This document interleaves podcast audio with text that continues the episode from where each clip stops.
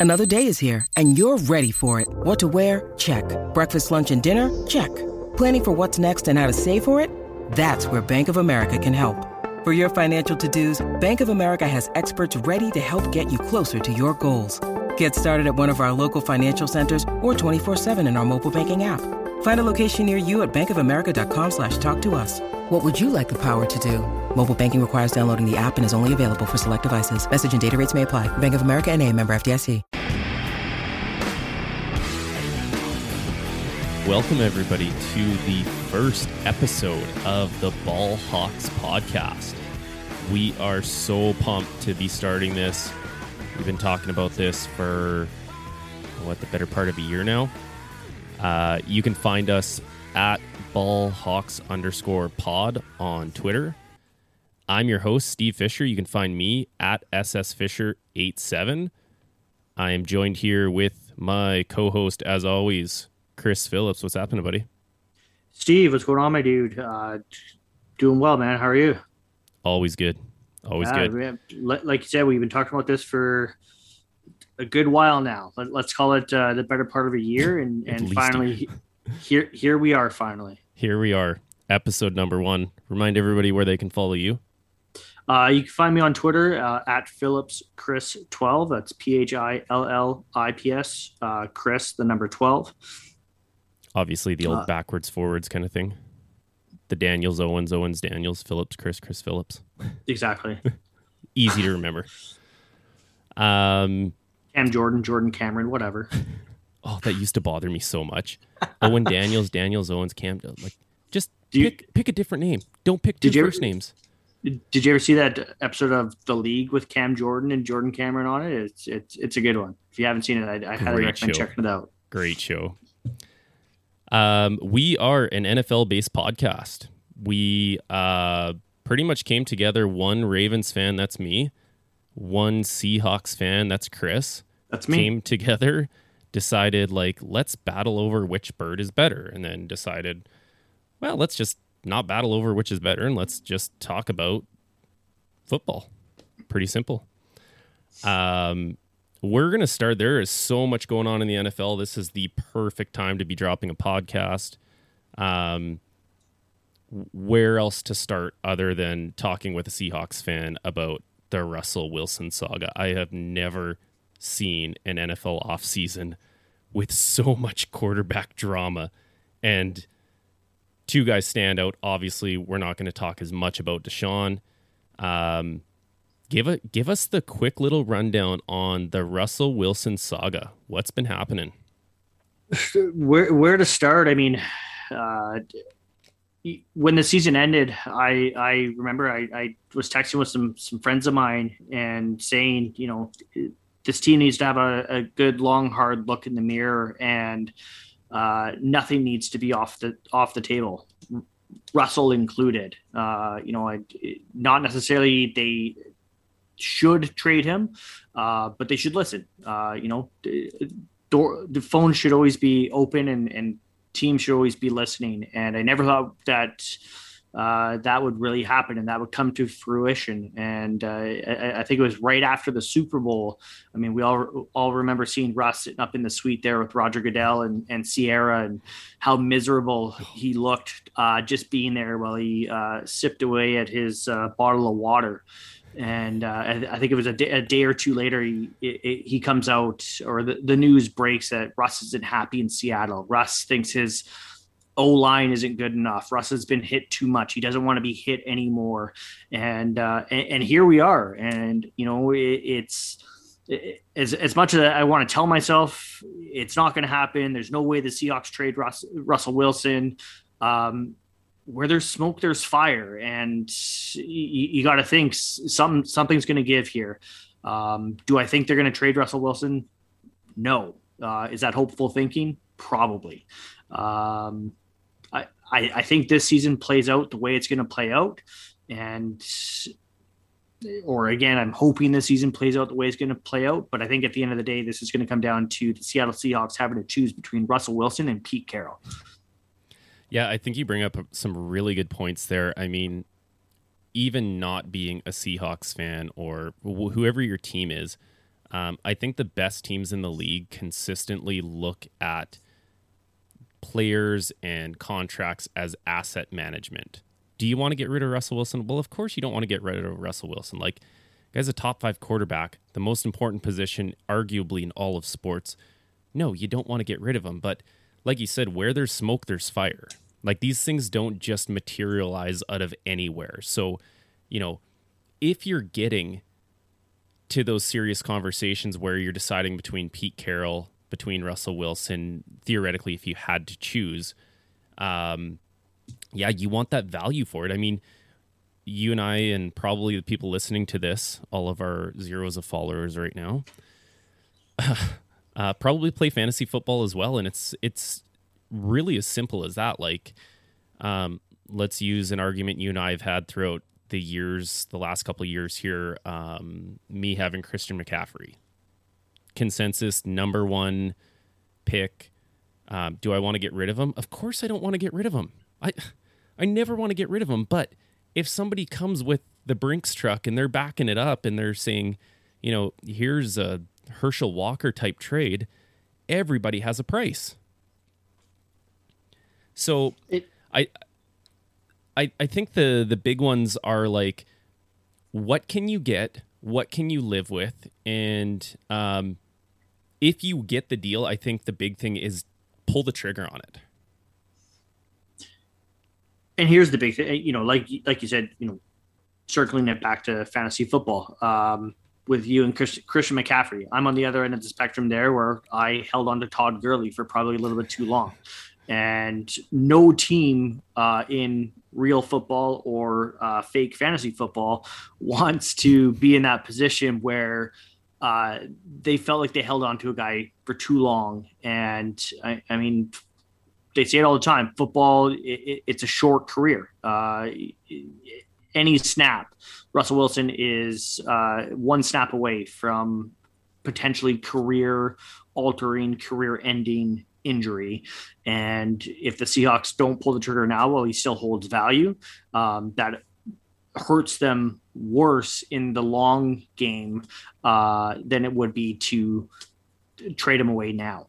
Uh, you know, talking about what could I, what can I see? What what would I be okay with? And and you know, when I was talk, talking about texting my friends there at the end of the season, that they need to listen. The, the phones need to be open. My friend asked me, what would it take for the Seattle, for you to trade Russell Wilson? And I said, I don't even start without three firsts, two seconds, and a starting caliber player. And I think that's really, I feel like that's how probably most GMs start with things is like, okay, what's our value on Russell Wilson? what do we need in asset management coming back? But also, when you look at a guy like Russell Wilson, three firsts and two seconds, though just the picks alone, they're not guaranteed. So is Russ worth the same as like five people? Well, I think he's been showing it for a while that like he doesn't even need an offensive line. There's five guys right there, right? So you have to look at it like we're losing the best player at the position, top five player in the league, not just like at his position, but probably top five player in the league. Um, yeah, we need all of that value. And I think you brought up another really good point that I think real GMs have to deal with, and of course the armchair ones with uh, fantasy football is when to pull the trigger. Like we we talk about this all the time. You and I personally talk about this all the time. Like your Gurley idea. We've talked about trading Gurley in fantasy football you got away with one by not trading him when the price was low. You held won on to him for t- you won a championship, so you can always like rest your hat on that. Um, and then on the flip side, you held on to him for a little too long, and you essentially got no value out of them, right? But then, you know, do you kick yourself in the butt if you know you you bite too early on it, like me last year with Travis Kelce, trading him for a first round pick. Man, that's a dumb pick. But you win some, you lose you... some. So w- one of the things we've been talking about is um, this whole idea of the, where there's smoke, there's fire. So Russ says, or was it his agent that came out and said this, or was it Russ himself? the with the four teams? Uh, it was his agent. Okay, so his agent comes out and says, like, no, no, no, no, no, no, we we don't want to Yeah. trade. We don't need a trade because Yeah, his obviously agent with his no movement clause, he has full control over it. B- but you know, we don't want the trade. But of course, here are four teams. Like, I'm sorry. You, you can't tell me we're not looking for a trade, but I have four teams like to pull out of my back pocket. So, um, let's go through these one at a time. So the four teams, for those who have not been following along, he said the four teams would be Chicago Bears, uh, the Las Vegas Raiders, almost messed that one up, uh, the Saints, and America's team, the Cowboys. So my question to you, Chris, uh, being the Seahawks expert here, if let's go through these teams one at a time in that order. If I if you were to trade Russell Wilson to the Bears, what what do you ask for? What's what's your ultimate price? And I mean the negotiations would be different, but like what are you settling on? Uh, yeah, you know, I, I, I went through their rosters um, earlier today. I had a look. I, I wrote down a few players for for each team. Um, I mean, starting with the Bears. Uh, I mean, like I said, I need three ones, uh, two second round picks, and a starter. Um, the Bears' first round pick this year is uh, is twentieth overall Oof. not not not great, not awful. I mean, pretty well. Uh, there, there's 32 teams in the league, so not quite in in the mid uh, middle of the round there, but uh, let, let's let's call it the middle of the first round. Um, it's not great. I, I mean, right out right there, uh, I want a young player um, because it's it, it, it's it's not a great pick. And Ru- their first round pick next year probably not going to be great if Russell Wilson's playing there. The first round pick the following year, if Russell Wilson's still there, again they're going to be very successful. Uh, so I have a guy here, uh, Cole Kmet, uh, tight end. Uh, he just turned 22 actually uh, today. So happy birthday, Cole Kmet. Um, he would be a guy that I mean, tight end is uh, a, a big need for the Seattle Seahawks. It, it has been for a number of years. I mean, they traded for Jimmy Graham. Uh, that never really panned out. Uh, but they've always John Schneider's always been searching for that uh, for that number one tight end guy. Uh, Will Dissly had a couple good years. Uh, unfortunately, uh, couldn't stay healthy, and I think the the Seahawks, by the sounds of things, appear to me maybe moving on from thinking Will Dissly is their number one tight end.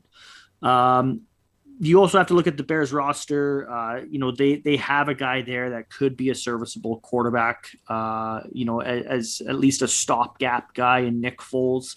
Um, he's obviously not a long term answer there. He's also uh, 32 years old, which I think is the same age as Russ. So not a long term answer, but some someone that could maybe come in and, and fill in for a few years until the Seahawks find uh, find their new guy. Uh, and then you also have to look at it uh, from a contract aspect. Uh, Russell Wilson, of course, has a big contract. Uh, in order for that to to move one way, the Bears are probably going to want to send a big contract back to the Seahawks. Uh, so, of course, I put down Khalil Mack. Um, again, it's uh, fills another position of need for the Seattle Seahawks.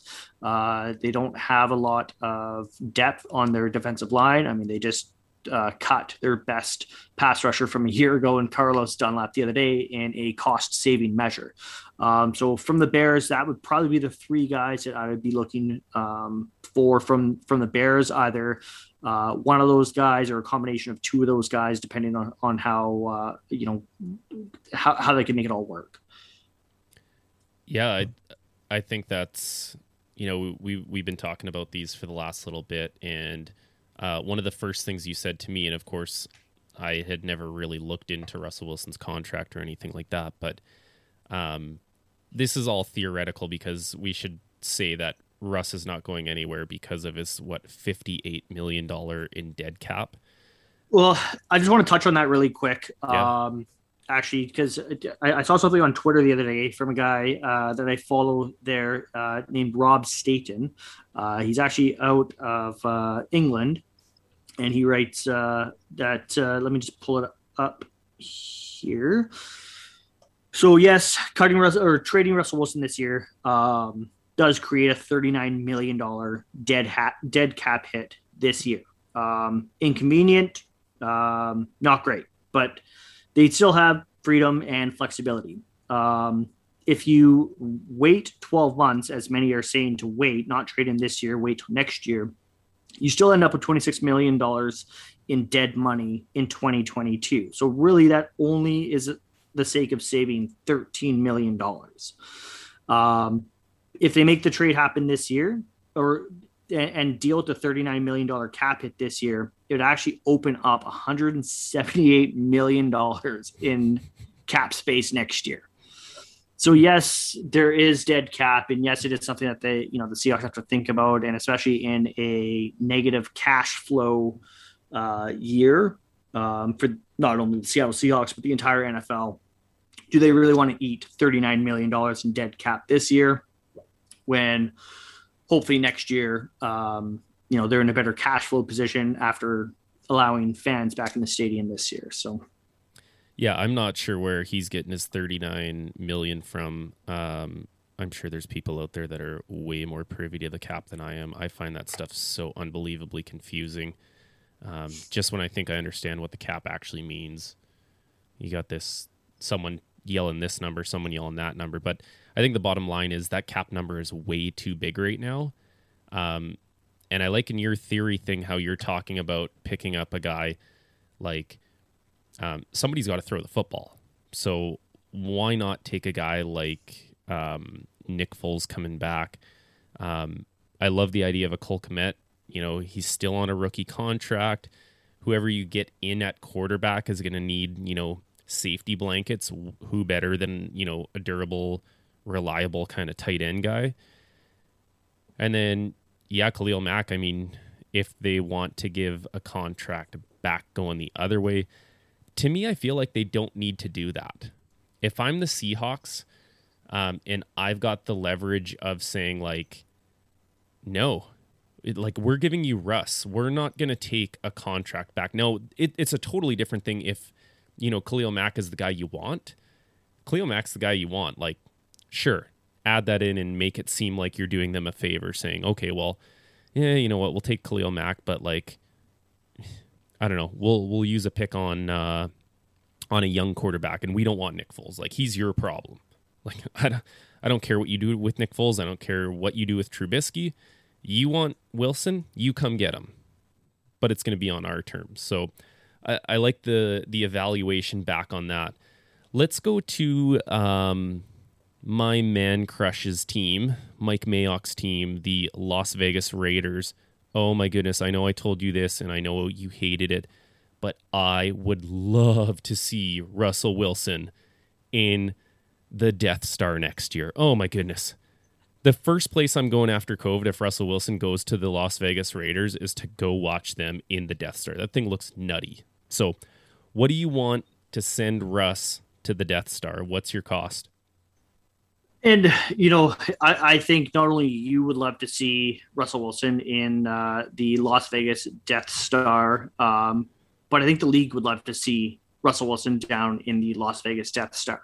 I mean, is Las Vegas going to struggle uh, in that market? Are they going to have a hard time selling tickets? No, absolutely not. I mean, people are going to uh, flock to Las Vegas uh, as soon as they can. Um, but for the league uh, and and and that team to be able to add someone with Russell Wilson's uh, pedigree and Russell Wilson's uh, I don't know, do we call it swagger? His his name recognition, let's call it that. Um, w- would be huge for that team. Um, again, not that the Raiders need help selling tickets. Uh, but again, looking at their roster, looking at their draft picks, um, again, they're they're right in that mid first round range. They are a few drafts ahead of the Bears. They're in at number 17. Um, so again, not uh, not great. Um, you know, again, there I'm looking at uh, at, at, younger players. Um, one of the guys that I kind of uh, keyed in on there that also fills in a, a, position of need for the Seahawks is Maxx Crosby, uh, defensive end. Uh, he's 23 years old, going to be 24. Uh, I think at the start of the season or right after the season starts, somewhere around there. Um, you know, young player again on a rookie contract. Uh, I think he's got, uh, I think it's one year left on that rookie contract. So it is someone that the Seahawks would uh, have to worry about re-signing in the offseason if they were to do something like that. Um, but again, it fills a position of, of big need for the for the Seahawks. Uh, you're going to notice a bit of a trend here with my Raiders players compared to the Bears players. I've got another tight end here. I've got Darren Waller. Um, again, like I said, John Schneider's looking for that guy. Um, and Darren Waller uh, ha- has proven that he can be that guy. I, I know that you uh, probably have lots of good things to say about him as he was formerly with the Ravens. Oh, um, man, I could talk forever about Darren Waller.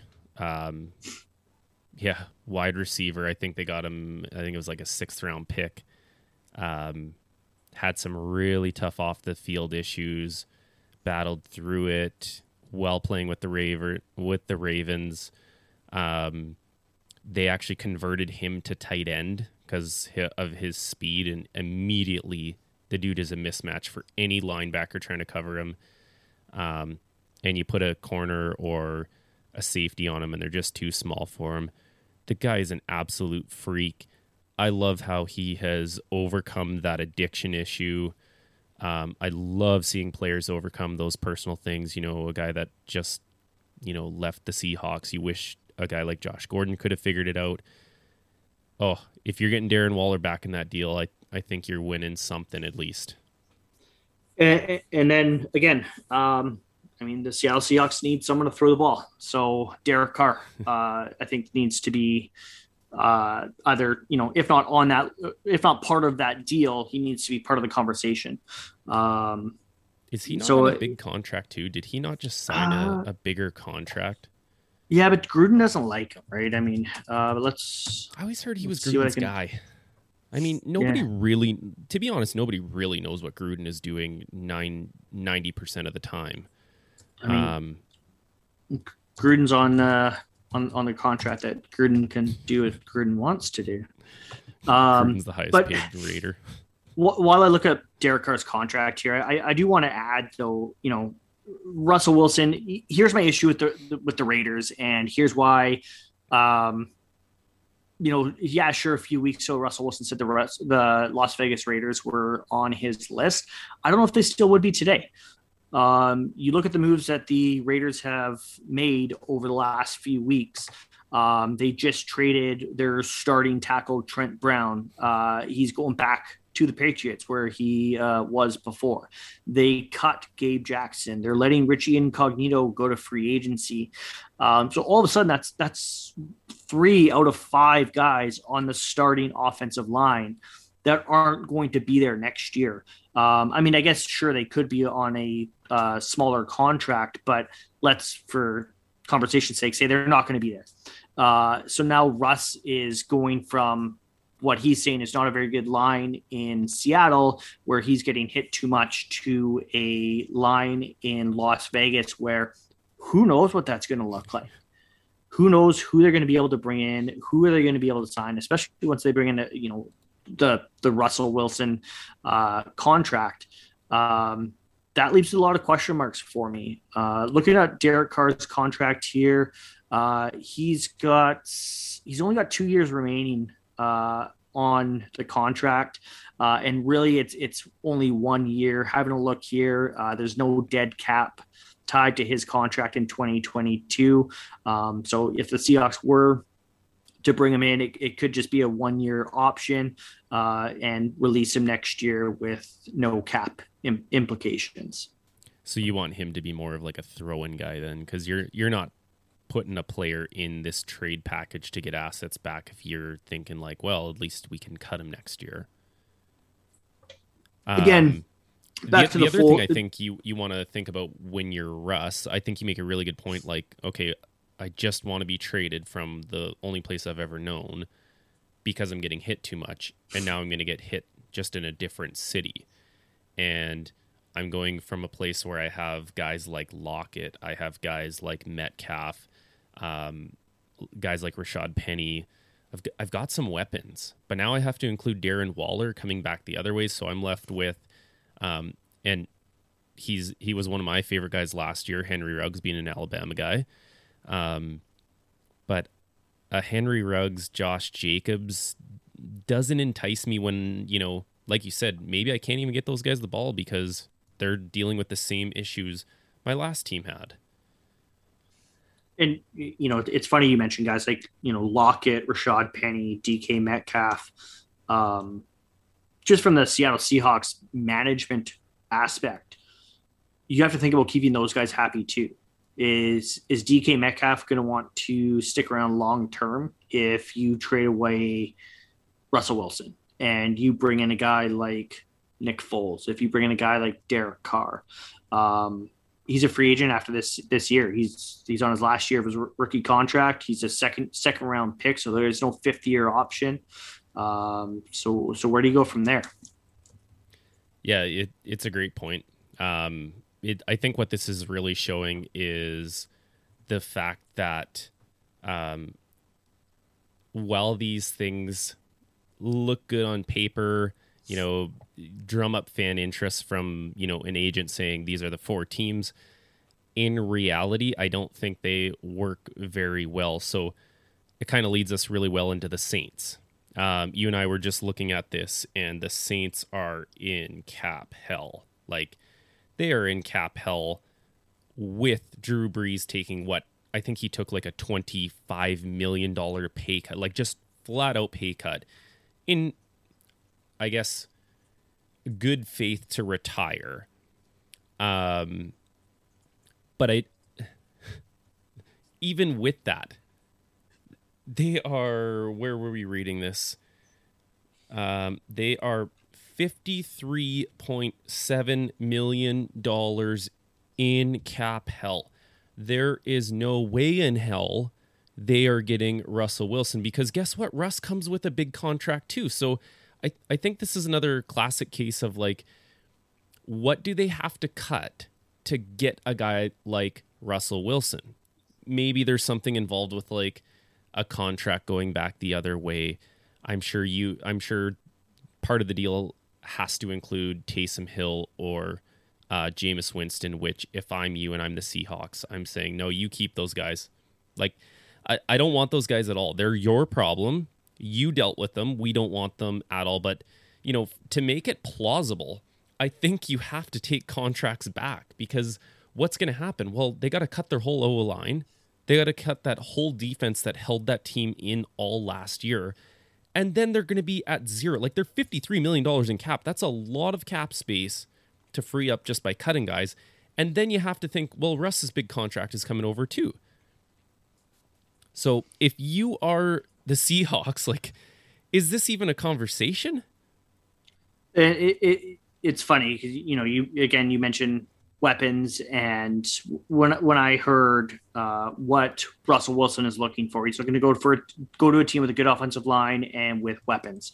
And like you said, we already talked about this. And the first team that came to my mind, and I told you this, was the New Orleans Saints. And then you said, Chris, no, don't be a dumb they have no cap space to make this happen. um, I'm having a look at it right now. I don't know how up to date this is. It looks like the Saints are uh, 32 million in the hole. Sorry, um, it, well, it, again, they made a couple cuts. Um, you know, Emmanuel Sanders got cut. Right. Um, I'm not sure who else got. I know there was another recent cut there um, to help kind of free up some space. But then they went out and franchise tagged uh, Marcus Williams, their their safety. so uh, obviously they're they're hoping for um, to to be able to come up with a long term uh, extension there before the season starts and before the uh, the franchise tag uh, window closes. Um, but again, they're just you know it seems like they're shooting themselves in the foot. Um, but they have the weapons. Uh, they have a Michael Thomas. They have Alvin Kamara. They have the the good offensive line. But can they make it work? Again, we're looking at draft picks. The the Saints are, are pick number 28 this year. Um, again, it, it's not getting much better from there with if Russell Wilson comes to, go, to comes to town, situations. right? it, we're, we're, yeah, we're going from bad to worse. Uh, we're going from now 28 to next year. Is that going to be 31? Is that going to be 32? Who knows with Russ there, right? It, it, they're going to be successful. Um, again, you're, you're going to notice a, a, a, trend here. Um, I've got Cam Jordan. Um, mm. You know, he, he's, yeah, maybe getting a little up there in age, but again, feels a big need for the Seahawks, and it helps the Saints because it gets a bit, you know, sends a big contract back to the Seattle Seahawks. Mm-hmm. Um, well, I don't know if I'd necessarily say helps the Saints, but from a cap perspective, sure. Um, I've got Ryan Ramczyk, their starting right tackle. Again, if, if that's part of the package coming back to Seattle, is that a move that Russ really wants to make? Now he's losing uh, arguably one of the best starting right tackles in, in the league. Uh, protecting him on the offensive line. But he, he's a young guy. He's 26, almost 27. So yeah, someone I'd love to see. the interesting thing with these trade scenarios? Like you keep saying, um, you'll notice a trend. Well, the whole issue with the Seahawks, uh, probably similar to the Ravens, is their biggest offseason need is the line. Yeah. So they want to trade. Like they want any trade has to include probably some sort of lineman, I would assume. But that, well, it, that's what got us into the whole trouble in the first place. If I'm, you know, Russell Wilson and my agent, like, well, great. I'm gonna I, like, okay, I have Mike Thomas. Cancel that out with DK Metcalf. Like, I've got Alvin Kamara. Well, we had Lockett. Oh, now we don't have an O line, and we have negative money to go find like those resources. And it's funny you say that because it's actually the Saints are the only team that I'm looking at their offensive line. Um, you know, there would have been guys on the Raiders, I'm sure, if they hadn't cut and traded some of the guys that they just did, that I, I would have maybe included on my list. Um, but it's either an offensive line or a tight, a, a, young tight end that is taking away one of his weapons. Um, the last guy I have on my list for the Saints is Cesar Ruiz. Um, he's a 21, almost 22 year old. Uh, they, have got him listed as a guard slash center. I think he played center at the uh, University of Michigan. Uh, doesn't look like he got into any games last year, um, we all know. I mean, looking at the Seattle Seahawks offensive line these last few years, they love those versatile guys. They love the guys that can play uh, center. They love the guys that can squeeze, you know, move over to guard. Uh, they ha- they have a need at both uh, left guard and center with uh, uh, Mike Iupati retired and Ethan Pocic is uh, is an unrestricted free agent. So those guys were were starters on the Seahawks line last year and and they're gone. So it's definitely a position of need again. Yeah, I, th- I think you bring up you know exactly what we've been talking about. Um, definitely Cesar Ruiz would be a guy that um, they would look at and want. I remember, um, um, I remember last year there was this big talk like, oh, maybe that's like the the selection the Ravens get. This guy from um, Little Brothers college team um, fills a need. Again, same thing with Ravens and Seahawks. Like they both love those versatile linemen that like oh, our center goes down. Okay, well, our left guard can shoot over to center. Like those guys are so invaluable. But again, goes back to that whole same problem. You get rid of a guy like Ruiz and you get rid of a guy like Ramczyk. Well, now you can't get the ball to Mike Thomas because you're again running for your life. Like there's only so much pass protection Alvin Kamara can do. There's only so much chipping with the tight end on the block that you can do uh, to save that. So the last team we have here, um, we kind of came up with this idea of going through these trade scenarios before uh, the big Dak Prescott deal. And so that immediately takes the Cowboys um, off the list. We're not going to see Russ in terms of being America's guy. We won't see him with the star on there. Um, this was one deal that um, a couple buddies and I have been talking about Dak, you know, for years, and Jerry Jones beating around the bush, trying to do you sign a guy early? Do you wait? Do you play it out? Um, there was thoughts that if they did this deal three years ago, two years ago, whatever it was when they were first in conversation, that you could have probably locked Dak up for, I think it was low 30s, maybe mid 30s, kind of like similar to what Russ has. Um, but instead, and I'm a huge proponent of players making the the money as much as they can because the careers are so short. So he gets um, four years, hundred and sixty million dollars. I think it's a max deal of one sixty four. Um, but essentially, he hits that forty million a year. Um, so good for Dak. I find it really funny. I was thinking about this. I was listening to uh, Rich Eisen podcast on the way home from work, and I was just thinking about the deals that Jerry Jones makes. And this, like, I would hate to be a Cowboys fan. Like, this guy always rounds up to the nearest five or 10 million. Like, hey, we got Amari Cooper. Well, my brain doesn't work that way, so let's give him a hundred million at five years. Yeah, yeah, that works because that's twenty million a year. Oh, easy for me to think about oh Zeke Elliott, 75 by 5. Yeah, I can do that. That's really easy. Like um same with Dak. Yeah, okay, 40 million. But man, good for Dak. I I don't know how much more that team can put into top loading. Like Dak's to have to put up 90 plus points a game in order for that team to contend unless they just only draft defensive players for the next 5 years. Um, and even then, I I would still be a little shocked. Um, what did you think of the Dak deal when when you heard it come out? I mean, obviously, I, I thought the, the, the same that that you did. Um, it's a lot of a lot of money for a guy that uh, he's got one playoff victory in his NFL career. Um, I don't want to talk too much about that victory because well, it came against my Seahawks, but uh, it, it, still that that wound is a little fresh still. Um, I, I, I will say this. Uh, um, I, I, did see after the, the, news broke, you know, four years, 160 million, uh, 126 guaranteed, 40 years, a, uh, 40 million a year, uh, yada, yada, yada, that uh, it actually came out after the fact that it's actually a six year contract hmm. um, that voids after four years. Um, and they did that. So, I mean, yeah, Dak still gets his 40 million a year, but it lowers the cap hit, which I actually thought was a really smart uh, thing for uh, Jerry to do, which um, I mean, like you said, he's he's not necessarily known for making the best decisions. Um, that is a, a, a rare victory for for Jerry and the and the Cowboys, um, and it's a huge victory for Dak. I mean, four years from now, he's going to be 31 years old.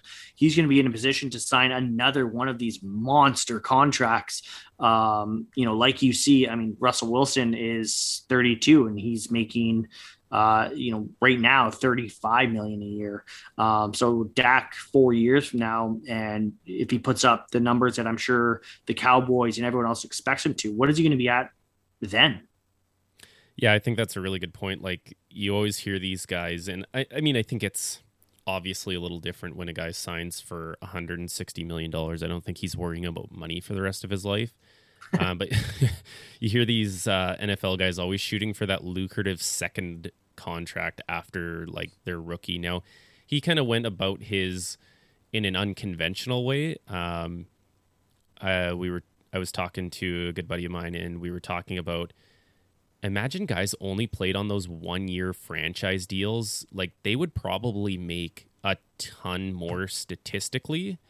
There's just, you know, the Ryan Shazier effect where it's like n- nobody's going to do that because in a contact sport like this, you know, you just can't guarantee that you are going to be healthy, that you're going to be safe. Um, I so, think yeah, you, for the one position that might make sense for to play on that franchise tag like that though, punter is the punter. Yes, let's franchise tag the punter year after year. but it is the. It has to be the quarterback, right? I mean, he, the the the way the the rules are set up in the league now, um, they're, they're designed to protect the quarterbacks. Um, the, the money that the teams are spending on their offensive lines, except for the Seattle Seahawks, uh, to protect their quarterback. Um, it, it, everything is is lined up that it makes the most sense that if you are going to look at it from that aspect of well i'll just put on the franchise tag year after year to do it from the quarterback position did uh, I, I, believe it kirk cousins played on the franchise tag was it two years in a row before he signed his fully guaranteed contract Yeah, and I, I think that's where you're going to start seeing these contracts go. Like, um, I was just thinking about the idea, and I, I posed this out to the Twitter world, and of course, I don't have that many followers, so I didn't get a ton of heat on this. But I was I saw my, it. You saw it. You also didn't comment on it, so thank you for that. Um, I was wondering the idea of negotiating with players where you're willing to give them 100% guaranteed contracts to lower those cap hits, right? Like from a business, like from the team's perspective, like, yeah, of course you're a little concerned about something like that because, you know, what happens if you get hit with that one rare injury bug um, that takes them out career ending? Okay, I, I, I totally get that with that being said, how many fully career ending injuries have we really seen? Right? Some of them are like career lingering injuries, which you also don't want, but um, I, I feel like there's going to be a trend coming out in the next five years, um, especially if the salary cap does not go up considerably. Um, you're going to see guys maybe taking, I don't know, maybe five, six million dollars less a year to have it fully guaranteed. I mean, I feel like I would do that. I'm also, you know, a pretty middle class person who would also take a million dollars to do some really dumb things. So what do I know? Yeah, put on a helmet and run through this brick wall for a million dollars? Sure, why not? Sure. His name's Ray Lewis. I, uh, I changed my mind. Yeah. Sorry.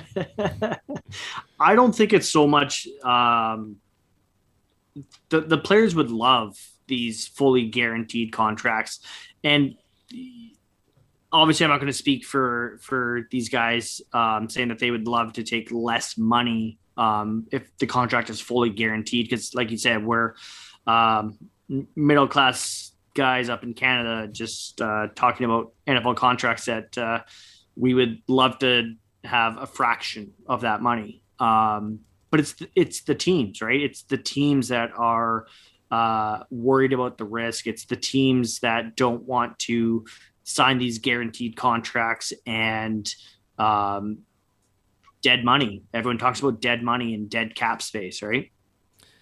Yeah, and um, I can't remember what the exact number was, but I think the Ravens are. I want to say in the top 10 for sure. I, for some reason, the seventh highest dead cap team in the league, thanks to your boy, uh, Earl Thomas.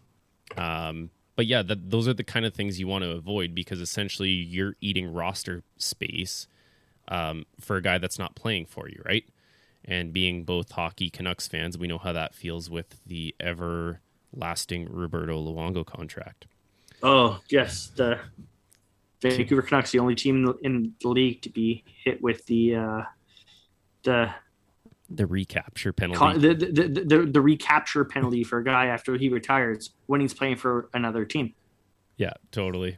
So I did want to touch on one more thing before we, we, move on from this idea of signing contracts because this is one that kind of hits home to Ravens fans, and that's um, there's lots of buzz the last few days about, you know, if you're the Ravens, do you wait on a Lamar Jackson deal or do you try to get in as fast as possible? Now, my initial reaction was you got to do this before Josh Allen gets his money. You got to do this before Baker signs a contract because the price only goes up. Now, I was listening to a couple other schools of thought on this, and I, I thought it was actually kind of an interesting point. Um, nobody's touching Mahomes' money, right? Nobody's getting to that 45 annually. So we're playing between, we all know that um, Josh Allen and Lamar Jackson are getting more than Dak. We just, I think that's kind of just how the QB money goes. Um, they get sort of pigeonholed into these two different things like, well, I'm better than Dak. Okay, but you're not better than Mahomes or whatever those conversation topics are like. They kind of all go in those same sort of paths. So, anyways, this guy was saying that if you're the Ravens, he would actually wait as long as humanly possible to re-sign him. And he's like, the thing is, like, we're playing with five millions of dollars here. we're not playing with like, oh, if I sign him earlier, maybe I can save 10 million, maybe I can save 15 million. Like you might save a million or two annually on a contract. So he was like, I would actually wait as long as possible um, to try and win in a Super Bowl window right now. And I just I thought that was an interesting kind of thought. I'd never really stopped to think about that kind of an idea. Like, well, we know he's not getting 45 million, so um, why don't we just wait him out? What do you think of those kind of ideas of waiting out to sign your quarterback? I agree. Like you said, there's Josh Allen, there's Baker Mayfield, there's Lamar Jackson. There's three guys that are all going to be coming up around the same time. It's going to be a domino effect, right? It, it, it's it's like the trade market, and um, you know, waiting for that first big domino to fall. Um, you know, let's say uh, Baker Mayfield is the first to sign and he gets 41 million a year. Well, now Josh Allen's going to want 42 and Lamar's going to want 43, right? So it's like you said, it, it's a, a, constant one up, one upmanship um, where you know the other guy's always looking to get, make more than the other guy. Um, do I think that you know it, it's really just a giant pissing match. Uh, you know, guys, uh, it's not going to make a difference whether they sign him this year, whether they wait to the very last minute. They're not getting to that 45 or a year that that Mahomes is making, anyways. Um, the only guy out of those three that might come close would be Lamar, um, but it would take a Super Bowl victory uh, to get him there. Yeah, I, I think that's where I keep going back to. Like, um, obviously my hopes and you know, it, I believe they're actually pretty realistic that this is a Super Bowl contending team right now. Um, so if he does win a Super Bowl and he's got that unanimous MVP behind him, um, you know, I think he's getting over 45 million a year. The interesting part with him though, um, as opposed to most people, is he's actually his own agent. And I think a lot of people forget about the fact that um, your agent, their job their livelihood revolves around getting clients the best deals. Now, they can't just go take, you know, oh, I'll just do like a team friendly deal of like, you know, 15 million less because then that looks bad on them for lower level clients and other clients that they're trying to get in. So, um, it, uh, it's definitely a weird one and it's going to be an interesting one to see um, how Lamar negotiates his contract, whether he's putting in those, you know, we're starting to see all these no movement clauses thrown in every single deal.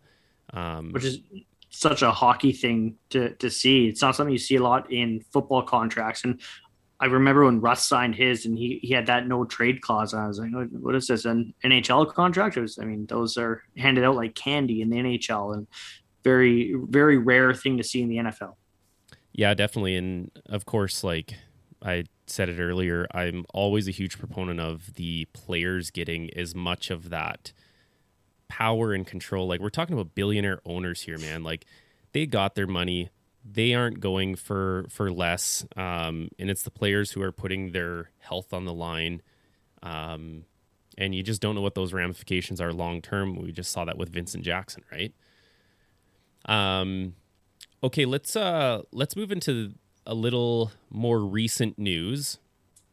And uh the uh, NFL comp picks just got announced today. Um, I was super pumped with these. I sent you a message right away being like, man, we got to talk comp picks. And you were like, yeah, whatever, we'll talk comp picks. Do you want to let everyone know why you don't want to talk comp picks? I gave you uh, a very big fat zero reaction to that because I have uh, zero comp picks. Uh, um, the only guy that maybe could have generated a comp pick from the Seattle Seahawks last year was Jadeveon Clowney, and of course, he waited to sign until after training camp because um, he's a veteran and doesn't have to go to training camp. I guess I don't know. Didn't really pay off for him. Um, but yeah, I have no comp picks. Uh, um, so yeah, how, how, are, are the Ravens doing? The, the comp picks are always one of those really um, interesting things because it's this like shroud of mystery with comp picks. Like nobody knows how the hell you get these things. Nobody knows like what the formula. Apparently, there is a formula, and certain teams have got it figured out. And uh, luckily, the Ravens have it figured out. I think they're um, in the top three since comp picks were awarded. Um, I think New England's up there. I think Green Bay Packers are up there. Um, so the good news for the Ravens today is we got two comp picks. Um, the first one is pick 104 in the draft. So that that's a good pick. That's a third round pick. And they got this for uh, David Culley, the assistant GM of their uh, team last year, who just got hired by the Texans So in wait, the new um, minority signing. I can't even remember what the rule is called now. Do you remember what it's called? Oh, called? the uh, is that the Arthur Rooney? Is it is it still called the Art Rooney rule? Yeah. So yeah. hiring a minority coach, David Culley, um, he's I think he's like 65 or something like that. He's been everywhere in the NFL, finally getting his shot. Um, and yeah, the Ravens cashed in on a coach, which is, you know, I never thought I would ever talk about my team winning picks in a draft because they lost a coach to someone else. And to be honest, like he was an assistant coach. I'm sure he like I nobody knows what his role is, and I think that's kind of like indicative of a lot of coaching staff other than your offensive defensive coordinator, head coach, and maybe special teams coach. Um, so no, I mean the Ravens have this coaching carousel every year. It seems we're losing a defensive coordinator, um, so they got that one for a third round pick, and they got a fifth round pick uh, the 183 overall for defensive tackle Michael Pierce. Now, this is a super interesting, like two really wild comp picks this year. Um, Pierce signs that big contract with uh, the Minnesota Vikings, but the whole talk around this last year, um, you know, when COVID was just beginning to be a thing, not a year later, uh, was he was one of those players that opted out, and nobody knew what the opt out was going to do to these comp picks, and nobody knew what um, it was going to do to contracts. Did it roll the contract over? Did it use it?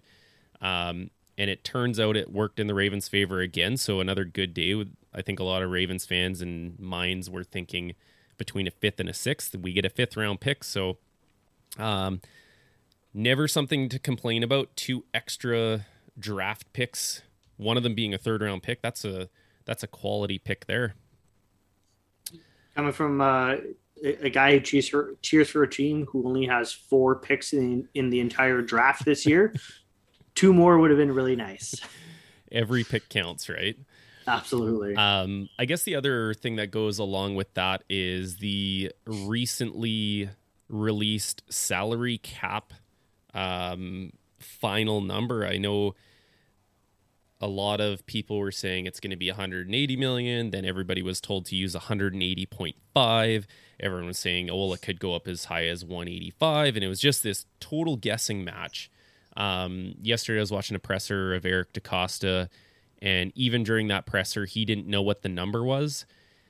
And um, he was saying that he always goes into these things thinking the worst. Like, you know, his capologist, whoever that is, tells him he always wants give me the worst case scenario. I can work with the worst case scenario. So I'm running this ship with thinking I got 180.5. So he's probably pretty pumped that he gets two extra million. I'm sure he would have liked more. But the thing with those is okay, he gets two extra million dollars, but then so does everybody else. It's not like he gets two extra million dollars. It's just he gets two extra million dollars to work with with everybody else. So I guess the advantage goes to the teams that aren't in cap hell and they just get a little extra flexibility. Like two million dollars is not fixing anything with the the Saints So- thirty three million dollars or whatever it So- was. so anyone who isn't the Saints or the Rams is uh, getting an extra two million, and, and they're happy. Yeah. The big thing with the with the salary cap, I mean, one eighty two point five. Um, that's a sixteen million dollar decrease Yeah. from last year. That's a big drop. Um, and you know, I, I I know COVID and the pandemic, and um, you know, the, the the league operated uh, this past season with um, you know, essentially zero fans. Um, the Seattle Seahawks didn't have a single fan at any of their games, including their playoff game this past season. So they brought in zero revenue. Um, still a little bit surprising. I mean, the the, the, the new TV contract hasn't been. Uh, I don't think it's been released yet, but from what I I'm hearing, um, these new TV contracts are just going to be an absolute albatross um, of you know insane amounts of money. But still, um, sixteen million dollar decrease. I mean, it, it, you've already seen it start, um, and I think it's going to continue. It's going to be an absolute bloodbath um, of teams cutting their um, guys where they can big acts where they can, right? They're going to cut these these big contract guys. They're they're veteran guys. It's really going to hurt the vets um, on these big contracts because it's not it's not necessarily the team views them as expendable. They just can't afford to pay them, um, and it's and it's going to turn around. Uh, and you know, I, I know we were talking about this the other day as well. Um, the we're going to see a lot of uh, short term contracts that yeah. are uh, very uh, incentive uh, performance based contracts. Um, you know call it a, a, prove it year deal. Um, one year maybe two year deals because who knows what, what what happens with the cap next year um, and, and, it's going to be interesting to see how the vets uh, react to something like that and are they going to be willing to take uh, you know, a, a cut this year to, to, potentially maybe make more next year. That's such a a, a big risk Those and risky moves we were just talking about. Yeah.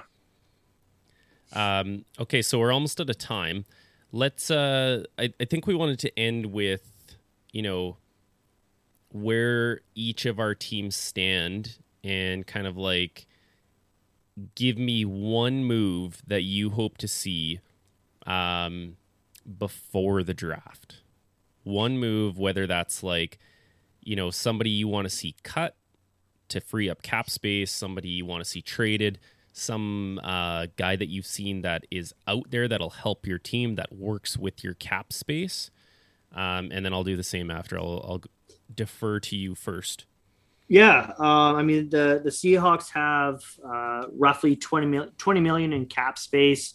Uh, if you factor in the draft um, and having to sign those rookie contracts, let's say roughly 15 to 16 million dollars in cap space. Uh, Seahawks have quite a few needs. Uh, offensive line, obviously a big need. Cornerback, huge need. They've got Shaquille Griffin and Quinton Dunbar, both going to free agency. Uh, running back, big need with uh, Chris Carson going to free agency. Yeah, they've got Rashad Penny there, but is he the answer? I don't know. Uh, linebacker, uh, you know, Bobby's getting older. KJ Wright's going to free agency. So, again, big position of need. And wide receiver. Um, yeah, they have Lockett and they have Metcalf, but they really need to find that solid number three guy.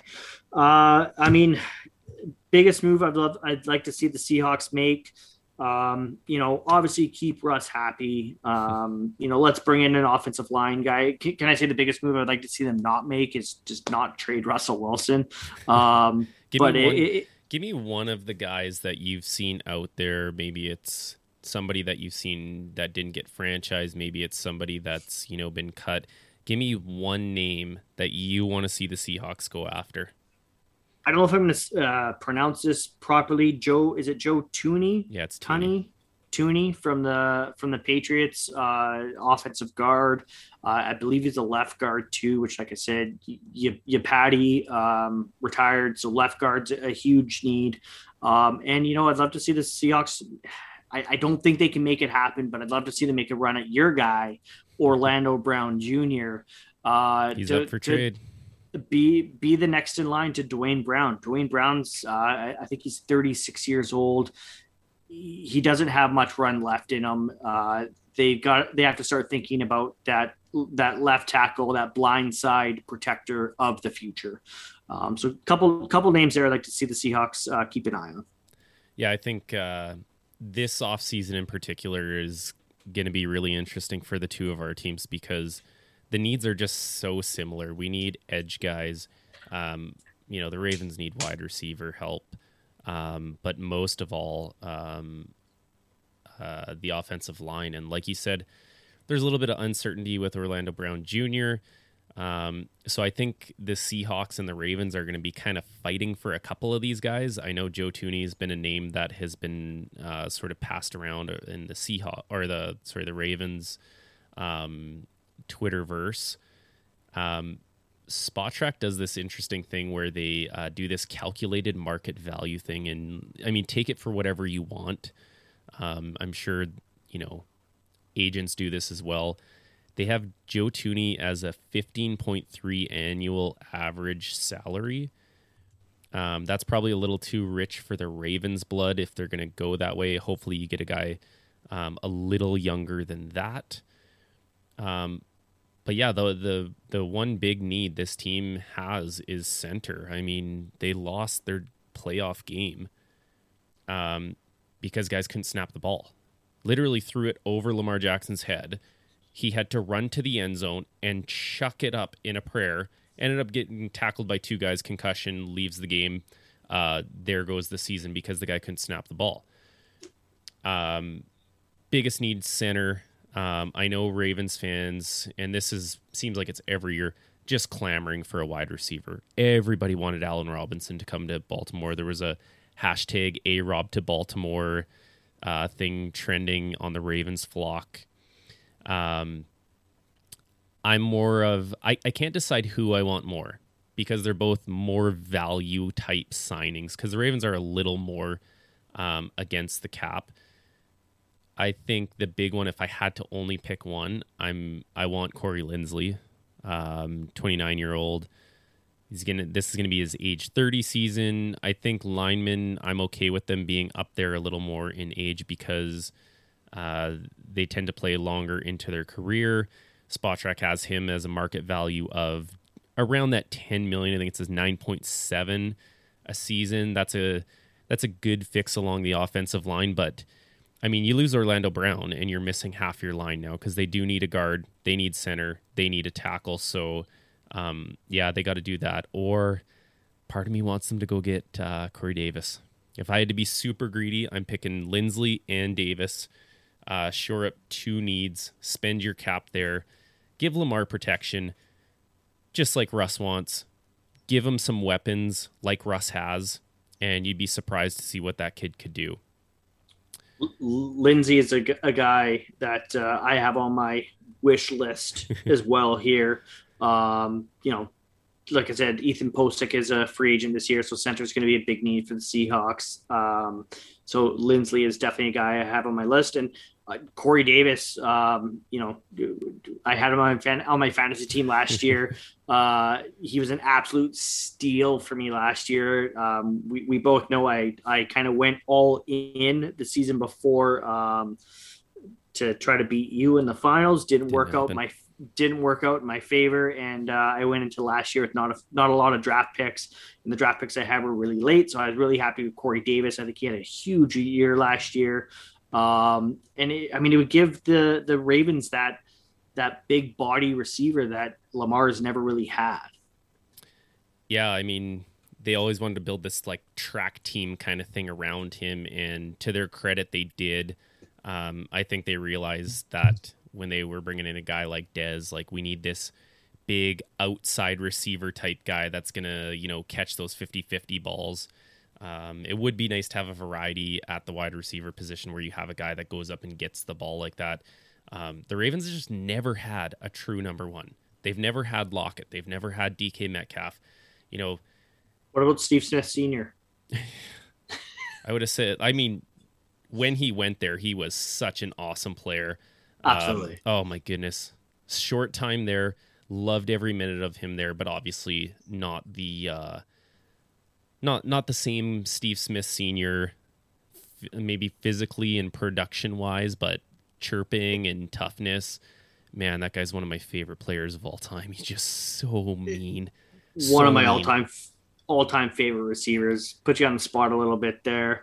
Um, you know, he, he's a recent memory guy, but you're you're right. They've never really had that uh, that that true number one guy. Um, you know, he's the only one I could think of, and even then, he he was uh, an import from another team that didn't want him. Right? Yeah, classic Ravens move. I'll never forget the uh, they asked Steve Smith Sr. what uh, what do you want more, a big touchdown catch or a decleater? And without even blinking, he's just like decleater, man. Decleater. Was it in was it in Baltimore when he came up with the uh, ice up son? Ice up line? son.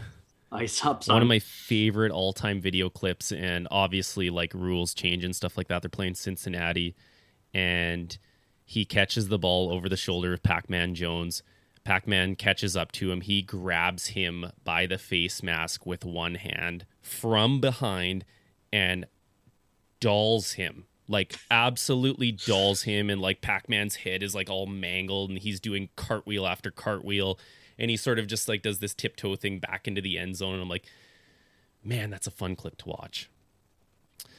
Um, he, uh, he was fun to watch, and you know, it's uh, to to certain, to, I guess, bring it back to my Seahawks. I mean, Doug Baldwin had said that he wore number eighty nine because of Steve Smith, and and you you watch uh, Doug Baldwin highlights, and, and you do definitely see a lot of similarities there. So, um, you know, a couple guys that uh, that you, you, you don't see come along every day yeah, definitely those fan favorites. I'll take those kind of guys anytime, even at the back end of their careers. Like I just want those guys on there. Um, we're pretty much over time here now. Do you uh, do you have anything you want to add to this or? No, uh, you know, after uh, we, we spent so much time talking about this podcast, I, I thought we were going to have nothing to talk about today but uh, you know, he, here we are, uh, you know, wrapping up episode one. Um, happy to be here, Ballhawks Pod. Please give us a follow. Uh, and uh, yeah, no, it's uh, it's good to see you. Yeah, man.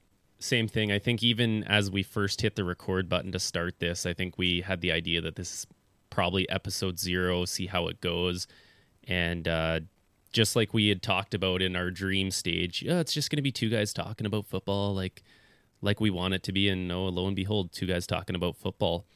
Um, yeah. I do want to give a couple quick shout outs to some pretty important people who have made this kind of possible. Um, guys who have spent, you know, countless times helping us, you know, asking questions, stuff like that. Um, I'm actually going to give the first shout out to my wife in case she ever watches this or listens to it. Um, I, I, I better give my wife one of those too because she texted me about 45 minutes ago that she was going to bed. So shout out to my wife because I'm coming upstairs to wake you up soon. Yeah. yeah. No, my wife's been a rock star. She ordered the old mic stand for me and stuff like that. Um, in terms of podcasting, guys, our our good buddies Ryan Hank and uh, Ted Wong of the PP1 podcast. Um, you know, those guys have just been. You know, Ryan was just talking to us, taking time out of his day. Same with Ted. Like just so many thanks to those guys for just the countless hours of questions and calls and you know really just pumping us up being like you guys can do this. Don't don't overthink it. Just do it. Go for it. You're gonna love it. Um, and another guy that i follow on twitter his name's jake luke. Um, he's one half of the baltimore beatdown podcast. Um, you know a guy i don't even know other side of the country um, in the U- United States and was totally cool with uh, just answering those Twitter questions for us and, um, you know, shedding some light on some expertise on how to make that happen. So much appreciated to those guys. You got anyone else you want to give a shout out to? Uh, yeah, I've got uh, one more here to give out to uh, Wyatt Arndt, which uh, you know may just sound like a a, regular guy to, to some, but for those in the uh, the Canucks world, especially the Canucks Twitterverse, uh, he is of course uh, the stanchion. Uh, I uh, I such a cool name. I I sent uh, Wyatt uh, a, a, DM. Um, I mean, geez, a month and a half a month and a half ago. That's how long it took us to to get here. Um, you know, beyond all of the uh, pre-talking, but uh, you know, serious month and a half, and uh, and you know, he didn't have to to message me back, and and he he went out of his way to again. He replied back to me. I've never met this guy. Um, you know, I I enjoy him on Twitter. I love his podcast. Sent him a message to ask, you know, where do I start? What do I need for, uh, you know, technology. Technology was a big side of things that you and I both didn't understand, you know, didn't quite understand, and we're still working our way there. And uh, and and he, he took the time out to say, hey, you know what, I can't mess, I, I can't get back to you right away, but I will get back to you, and he did. So big huge shout out to to the stanchion Wyatt Arndt there. He was a big help. Um, you know, I'm I'm using the uh, the Yeti mic based on his suggestions. So yeah, man, it, it's just really cool to see this whole like kind of like podcasting like family kind of thing where you know guys are just starting out like we are and they just have all the time in the world to help us out and just totally selflessness um, awesome people so uh, big shout out and thanks to all of those people um, again you can find us at ballhawks underscore pod uh, i'm steve fisher you can give me a follow at ss fisher 87 uh, follow Chris at backwards. Just kidding, not at backwards, but Phillips, Chris twelve. Um, and yeah, we'd love to hear from you on Twitter. Thanks for joining us. Peace. We control this. We run this. And anybody house, they get dealt with. Touchdown, Seahawks. Do, did, Will, the Story of People podcast is now available on the Crier Media Network. The first five episodes are here and feature some incredible guests that fit into one or all three of those categories. Ready? Tara Sloan from the San Jose Sharks Undercurrent podcast at NBC Sports. Marianne Iverson from Iverson Voice and the Let's Take This Outside podcast to talk about the world of outdoors as well as voiceover land. Ariana Hunsicker, future Canadian Paralympic swimmer, already winning tons of awards for this country. Scott McGregor from the Hot Wallet podcast to dumb down the world of crypto, Bitcoin, and NFTs so you don't have to. And Jackie Holowati from Climate Pledge Arena in Seattle, Washington, the first net zero carbon certified arena on the planet. Wherever you get your pods, wherever you watch your pods, and on the Crier Media Network. I'm Matt Cundill, host of the Sound Off Podcast, the show about podcast and broadcast. Since 2016, we've been speaking with amazing people who have populated your ears for decades. Legendary broadcasters, research wizards, talent experts, podcasters, voice talent. Almost 400 stories, all for free. Subscribe or follow the Sound Off Podcast on Apple Podcasts, Spotify, Amazon Music, or at soundoffpodcast.com.